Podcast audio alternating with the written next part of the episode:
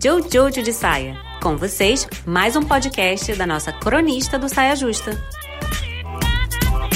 Eu tenho não só uma, mas duas dicas para quem quer se sentir bonita. Eu, eu, vou botar se sentir bonita e não se achar bonita, porque eu acho que esse negócio de bonita é mais uma coisa que você sente do que você acha, sabe? Eu deveria ser, pelo menos. Primeira dica importantíssima: tenta identificar se essa coisa que você não gosta em você é você que não gosta ou o mundo te ensinou que não era para você gostar.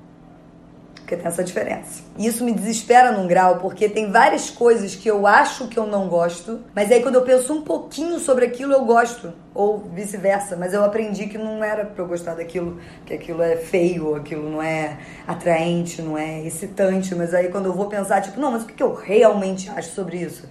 É outra história, entendeu? Então, olhar para isso.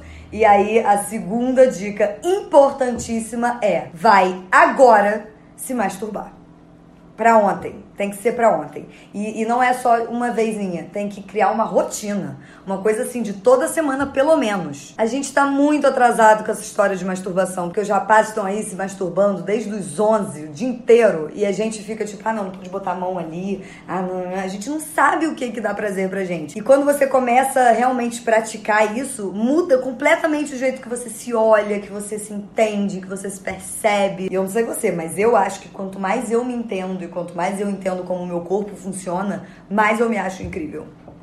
Então, assim, né? Arrasei nas dicas? Eu acho que eu arrasei nas dicas.